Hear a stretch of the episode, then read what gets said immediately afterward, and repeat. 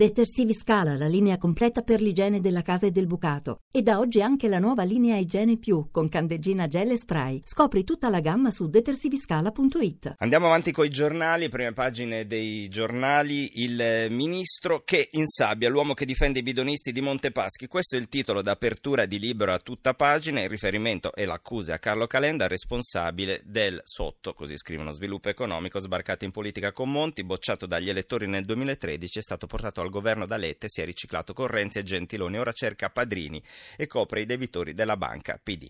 A centro pagina, per tornare un po' al discorso di Trump e alle affermazioni che hanno fatto discutere, eh, l'impegno del nuovo presidente americano, Forza Trump, manda caput la Germania, così lo incita libero.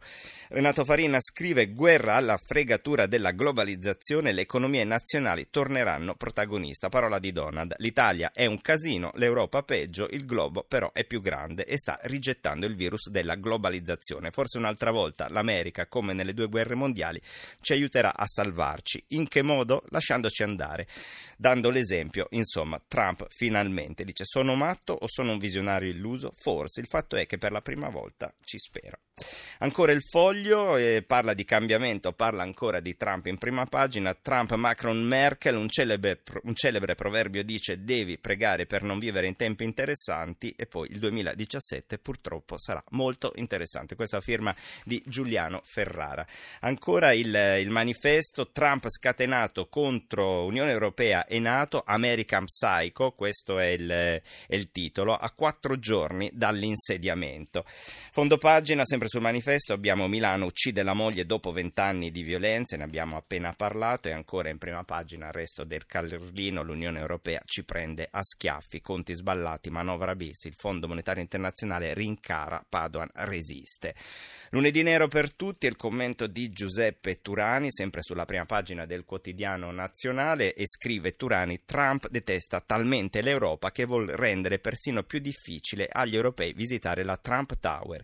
Infatti ha già promesso limitazioni all'entrata per i provenienti dal vecchio continente, turisti compresi, ma soprattutto è sceso in guerra contro l'Europa nel suo insieme. Dice che è una costruzione artificiale, morta o moribonda e che va fatta a pezzi. Questa durezza è spiegabile con il fatto che il nuovo presidente americano è un uomo d'affari e negli affari la prima regola consiste appunto nel cercare di sbarazzarsi dei concorrenti. Il dubbio eh, apre ancora con l'avvocata che ha sfidato il regime di Erdogan, la notte in cella di Barbara Spinelli, ne abbiamo parlato anche noi qui su Radio 1, l'abbiamo intervistata più volte, poi ancora a Milano lui ha confessato, uccide la moglie, poi gioca con le slot machine, il caso di Milano di cui abbiamo parlato eh, poco fa. Su un po' tutte le prime pagine c'è il caso Fiat, il caso Fiat Chrysler, l'accusa di Berlino alla Germania. Noi ne parliamo, iniziamo subito a introdurlo brevemente prima del giornale radio con Massimo Nascimbene che è giornalista del mensile Quattro Ruote. Buonasera Nascimbene. Buonasera a voi. Allora, prima di dare la linea al GR1, poi torneremo ad approfondire tranquillamente eh, l'argomento. Ricordo i numeri di telefono: il numero verde è l'800 05 0578, numero per gli sms 335 699 2949.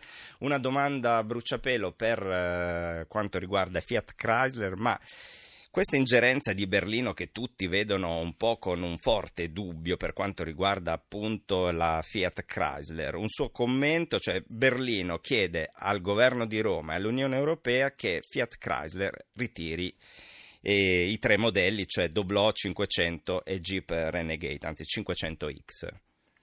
Ma eh, la richiesta tedesca viene eh, a seguito dei test che l'ente del Ministero dei Trasporti tedesco ha fatto su molte vetture a seguito della vicenda Volkswagen. E in questi test, secondo i tedeschi, mh, mm, eh, le, tre, i tre modelli della Fiat, la 500X, la Renegade e la Doblò, hanno dato dei risultati anomali. Il ministero tedesco ha chiesto chiarimenti alla Fiat, la Fiat glieli ha negati dicendo che la Fiat i chiarimenti li dà all'ente che ha omologato le sue vetture, cioè il Ministero dei Trasporti italiano. Eh, di qui se ne è stata una querella che è andata avanti per mesi, sembrava sopita, ma che è stata risollevata nel momento in cui, sia pure per tutt'altri veicoli e per tutt'altro motore, la Fiat ha ricevuto una notifica di violazione da parte delle autorità americane. Questo in sintesi. La famosa e- EPA.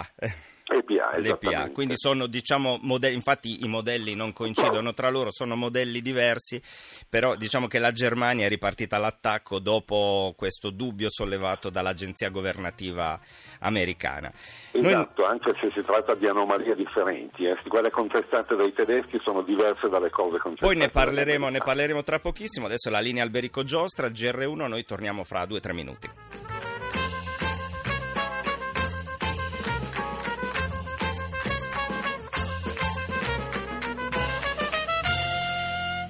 Bentornati a Tra poco in edicola, di nuovo buonasera, buonanotte a tutti. Stavamo parlando con Massimo Nascimbene, giornalista del mensile Quattro Ruote, del nuovo caso, del nuovo capitolo Dieselgate, perché c'è la richiesta del governo tedesco a quello italiano di richiamare alcuni modelli Fiat Chrysler su cui sarebbe installato un dispositivo che altera un po' i valori delle emissioni. Massimo Nascimbene ci stava precisando che la richiesta tedesca non è la stessa richiesta della, dell'EPA, l'Agenzia per l'Ambiente americana, quindi cerchiamo un po' di capire a questo punto quali sono le due eh, differenze prima di dare un po' la parola agli ascoltatori e leggere qualche messaggio.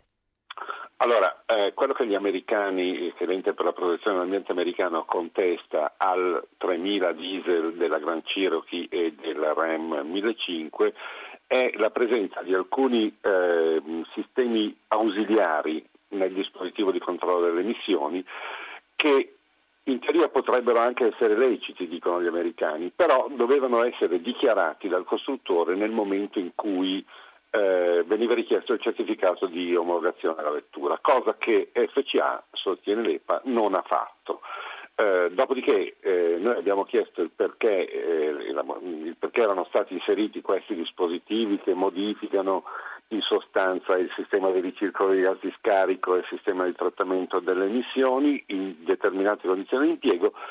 Mm, a, nostro avviso non abbiamo avuto risposte soddisfacenti e per questo abbiamo mm, emesso questa notifica di violazione dicendo che la Fiat non comunicando e non spiegando il motivo per cui erano installati questi dispositivi ha violato la legge americana. Quindi dall'America non... l'America dice mm, non è che il dispositivo sia mh, mm, illegale, diciamo così, però non è stato dichiarato e questa è la richiesta americana. Esatto, poi dice successivamente Secondo noi questo dispositivo potrebbe alterare le emissioni e quindi stiamo continuando l'indagine per verificare se ma eh, siamo ancora a livello ipotetico su questo, non c'è un'accusa specifica di un dispositivo fatto apposta per modificare eh, i livelli di emissione in determinate condizioni d'uso. Questa, questa è l'America, la Germania invece?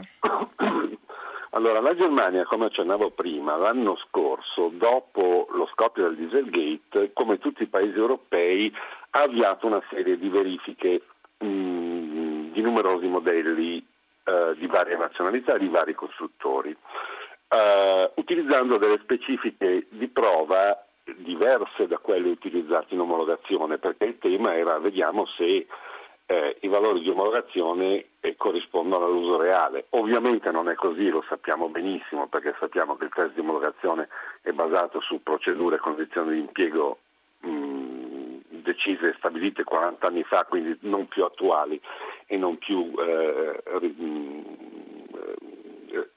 eh, ben dissimili da quello che è oggi l'uso dell'automobile, per cui in molti casi eh, i tedeschi hanno trovato dei valori eh, dissonanti, in, in, alcuni casi molto elevati di, di emissioni. Ma loro, loro hanno valori più aggiornati, diciamo più moderni rispetto ai nostri?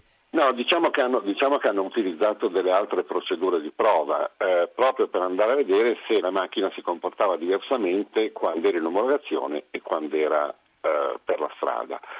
Eh, hanno trovato differenze, a loro dire, inspiegabili per diversi costruttori, dalla Opel, in qualche, anche in qualche caso la Mercedes e anche alcuni modelli di Fiat Chrysler.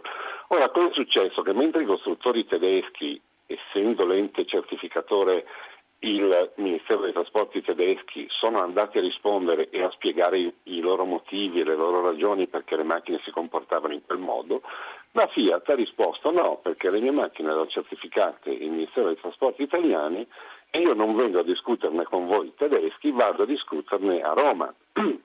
Ovviamente i tedeschi non l'hanno presa benissimo questo rifiuto di confrontarsi. Eh, sembra proprio di no. È stata chiamata in ballo la Commissione europea, la quale Commissione europea ha fatto da mediatore, ha convocato i tedeschi, ha convocato la FIA, ha convocato il Ministero in realtà, il Ministero italiano, il Ministero italiano ha detto no, guardate che noi i test li abbiamo fatti, le vetture sono conformi e non c'è nessun problema. E questo è lo stato della questione, la questione che Al era... momento. Ti interrompo un attimo Massimo perché Sì, abbiamo prego. un ascoltatore che è Mario da Ferrara, non vorrei tenerlo lì parcheggiato. prego, prego. Mario, buonasera. E grazie. La domanda. Pre- premetto, premetto che sono un europeista convinto, anche se gli- i nostri ultimi governi hanno trascurato un po' questa Unione Europea, soprattutto in un semestre guidato da un italiano. Cioè non si è fatto niente per il 25 marzo, non si è fatto niente per il 9 maggio, eccetera, eccetera, eccetera. Potremmo stare qui ad elencare. Per la Fiat però... Però, però, però, guardi, guardi, le- il nostro Sergio Marchionne non è che ne- se ne sia seduto sprofondato in Torino e non curi, que- e non curi i problemi della F FCA. ah, va bene? È una persona molto attiva, molto preparata e se mi è consentito segue moltissimo l'universo dell'auto, l'universo dico, e non soltanto l'Europa, tutto il mondo.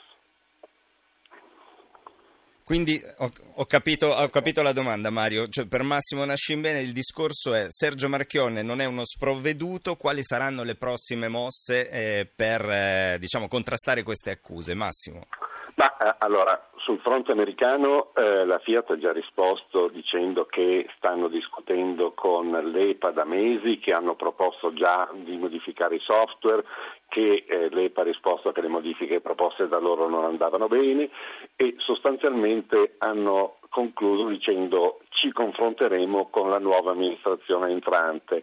eh, perché sappiamo bene che eh, da venerdì eh, cambia il Presidente degli Stati Uniti, col Presidente degli Stati Uniti cambiano tutta una serie di personaggi, incluso il eh, direttore della, dell'Agenzia per la Dell'agenzia. protezione ambientale e diciamo che Trump eh, soprattutto in campagna elettorale era stato molto critico nei confronti del- dell'EPA che diceva lui mh, crea troppi problemi alle imprese, alle nostre imprese, bisogna smetterla di criminalizzarle, quindi è prevedibile un approccio più soft.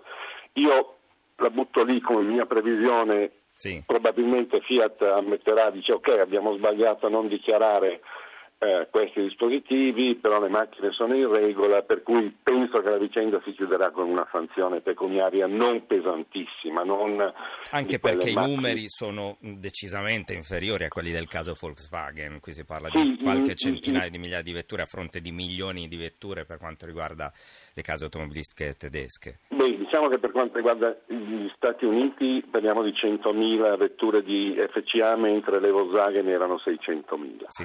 eh, che comunque fa una differenza, ma ehm, in teoria i massimali di multa, come è stato scritto in questi giorni, potrebbero arrivare anche a, a cifre iperboliche nell'ordine di 4 miliardi. Io credo che vista il tipo di infrazione, se eh, tra l'EPA e eh, FCA si riuscirà a stabilire un dialogo, credo che alla fine si raggiungerà una sanzione abbastanza abbordabile. In Europa mi sembra francamente che la partita sia molto più politica È che più politica tecnica. decisamente. Eh, E quindi qui mm, le macchine c'entrano poco, c'entrano più diciamo le, che, vo- le vo- allora, le macchine c'entrano nel senso che siamo, come dicevo prima, siamo legati a una procedura di omologazione del tutto inattendibile. L'Unione Europea ne sta mettendo a punto una nuova eh, che dovrebbe cominciare a entrare in vigore verso la fine di quest'anno con dei test più attendibili, però per il momento noi abbiamo dei valori dichiarati per quanto riguarda i consumi, per quanto riguarda le emissioni di CO2 e anche per quanto riguarda gli inquinanti che in sede di omologazione sono X, ma che nell'impiego su strada sono X per 2, per 3, per 4. Magari Sì, non questo è no, stato detto più vado volte. esagerando, ma comunque eh, nei consumi, per esempio, noi eh, troviamo regolarmente nelle prove che facciamo differenze nell'ordine del 30-40% tra il valore omologato e quello che riscontriamo nelle prove. Ti ringrazio, ti ringrazio eh, Massimo Nascimbene, giornalista della rivista Quattro Ruote. Abbiamo fatto un po' il punto su questo polverone, perché così un po' è stato, è stato definito le, di, di, Fiat Chrysler, eh, le accuse dalla, dalla, Germania e dall'Europa che sono un po' più politiche, quelle americane sono un pochino più concrete. Eh, quindi grazie, torneremo poi a affrontare il, l'argomento. Invece noi torniamo sui giornali, è arrivata la prima pagina intera della stampa, il titolo di apertura è nessuna manovra aggiuntiva.